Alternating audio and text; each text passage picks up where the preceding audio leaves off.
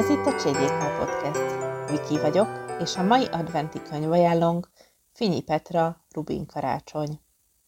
Keserédes karácsonyi novellák. Talán így lehetne jellemezni azt az aprócska Finyi Petra novellás kötetet, ami idén jelent meg, nem önálló kötetként. Négy novella, négy különböző történet, ahogy Petra fogalmaz az előhangban. Olyan írások, amelyek helyszínei, körülményei mindannyiunk számára ismerősek. Felbukkannak a magas rezsiárak, az adótörvény miatt pályát váltó értelmiségi, a klauzáltéri ételosztásra rákényszerült, elszegényedett nyugdíjas, vagy éppen a róka, aki a Bikás Park kutyásaihoz csatlakozik esténként. Mindez mai valóságunk. Finyi Petra kötetei mindig is életszagúak voltak. Nem csak a csodás borítók varázsolták el az olvasót, hanem a megkapó történetek is, az erős karakterek, akik megjelentek a művekben. Rubin Karácsony című novellás kötetében szembenézünk a gyászsal, a kiszolgáltatottsággal, válsággal, kiüresedéssel. A borongó történeteket a karácsony köti össze. Van, hogy csak a szívünkben érezzük, van, hogy a tökéletlen odaégett mézes kalácsban.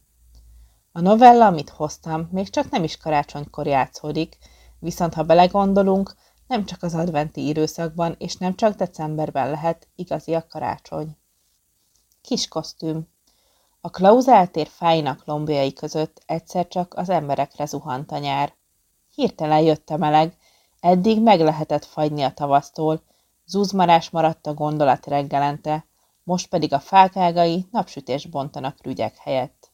Hímporos volt a fény, igen, makulátlan fotonokkal. Még a koszos aszfaltnak is jobb az illata, a járás is tündöklőbb, gondolta a nő, ahogy a tér felé közelített. Óvatosan kellett lépkednie, mert az ezerszer sarkaltatott cipő nem bírta a strapát. Lassan a cipész sem tud új életet lehelni belé. A harisnyájára nagyon vigyázott, ha mégis felszaladt rajta egy szem, maga tudta helyrehozni. Értett a szemfelszedéshez, tán ilyen szakma már nem is létezik, csak ő műveli már. Eltüntetni a sérüléseket, épészeti beavatkozás, harisnyából, lélekből, mondatokból a legjobbat kihozni. A haját magának festette, nem fogja kóklerre bízni, aki pazarol az anyaggal, nem beszélve a magas díjról, azért a semmi kis munkáért. Vágni is magának szokta, két tükörrel trükkösen megoldható, a kézügyessége kiváló, csak nyesszent kettőt, és kész is a frizura. Tincselkedő idős arc, az élet faragta ki, majd törte meg. A szobor helyenként sérült, tessék rögzíteni a műtárgykatalógusban.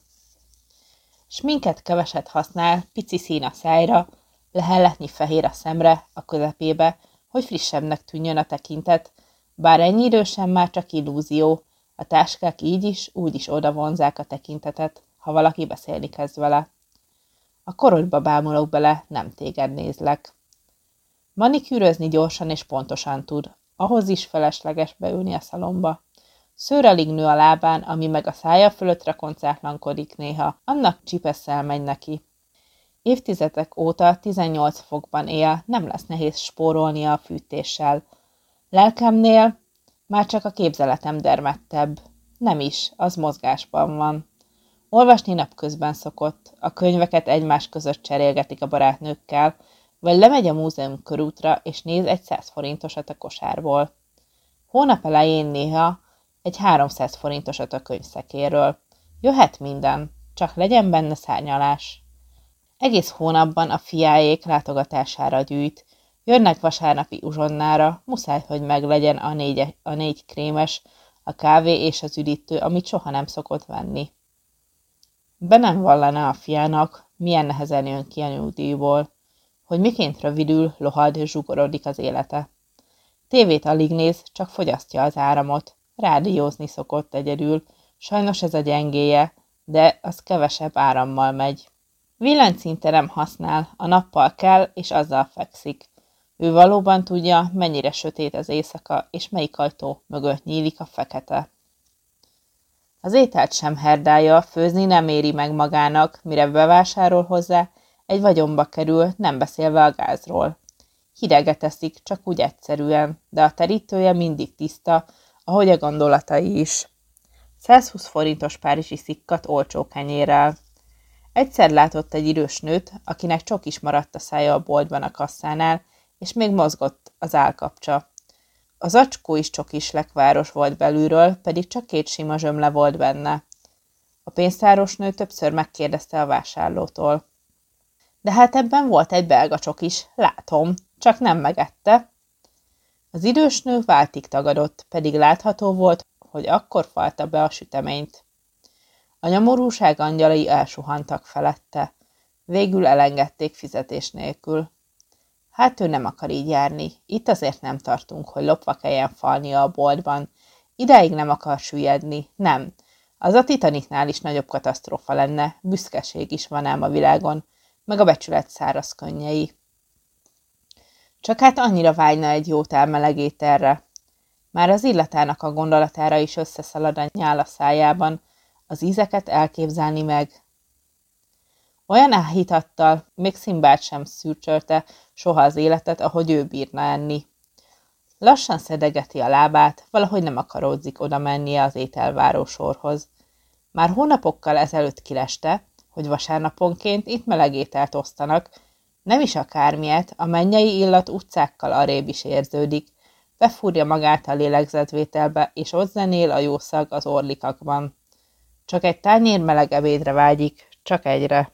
De annyira megalázónak érzi, hogy a koszos, büdös emberek közé be kell állnia. Már pedig befog. A kis kosztüm, amit legalább tíz éve hord, már egyre rozogább állapotban van, de még tartja magát. Egész elegánsnak had.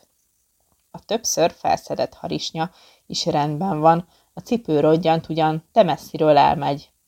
A táskája nem utolsó divat szerinti, de hát mi az rajta? Az idő zurbolt, kalatolt, csörömpölt mellette. Vesz egy mély levegőt, és beáll a kigyózó sor végére. A tér már egy órával az ételosztás előtt teljesen megtelt. Az emberek nyugodtan várnak, mindenféle szerzet, sötétebb, derűsebb tekintetek, de a finom étel reménye a legkoszosabb arcot is ragyogóvá teszi. A tér szélén a rácson kívül egy volt beteges sétál el, látszik a szemén, hogy felismeri régi orvosát. A pupillának van az a jellegzetes összeesése, amikor egyszer csak fekete tűfej lesz, aztán felismeri a helyzetet, tudnélik az idős nő ételosztásra vár, itt már a pupilla bezárt madárként verdes a szivárványhártyán. A volt beteg zavartan ugrik tekintetével az épületek tengerébe, mintha rejtélyes oromdíszt fedezett volna fel. Megkíméli a köszönéstől a nyugdíjas doktornőt. Abba az elfordított fejbe bele lehetett halni. A nő elsüllyedt szégyenében, a kifejezés nem túl az. A föld hullámozni kezd alatta, aztán valaki alányul, meg vagy te, meg vagy. Úgy ingott, mint rózsaszál a szélviharban. Az egyik fiatal önkéntes kapott a könyöke alá. Milyen finom kosztümanyag, dicséri meg, majd a hölgy szemébe néz.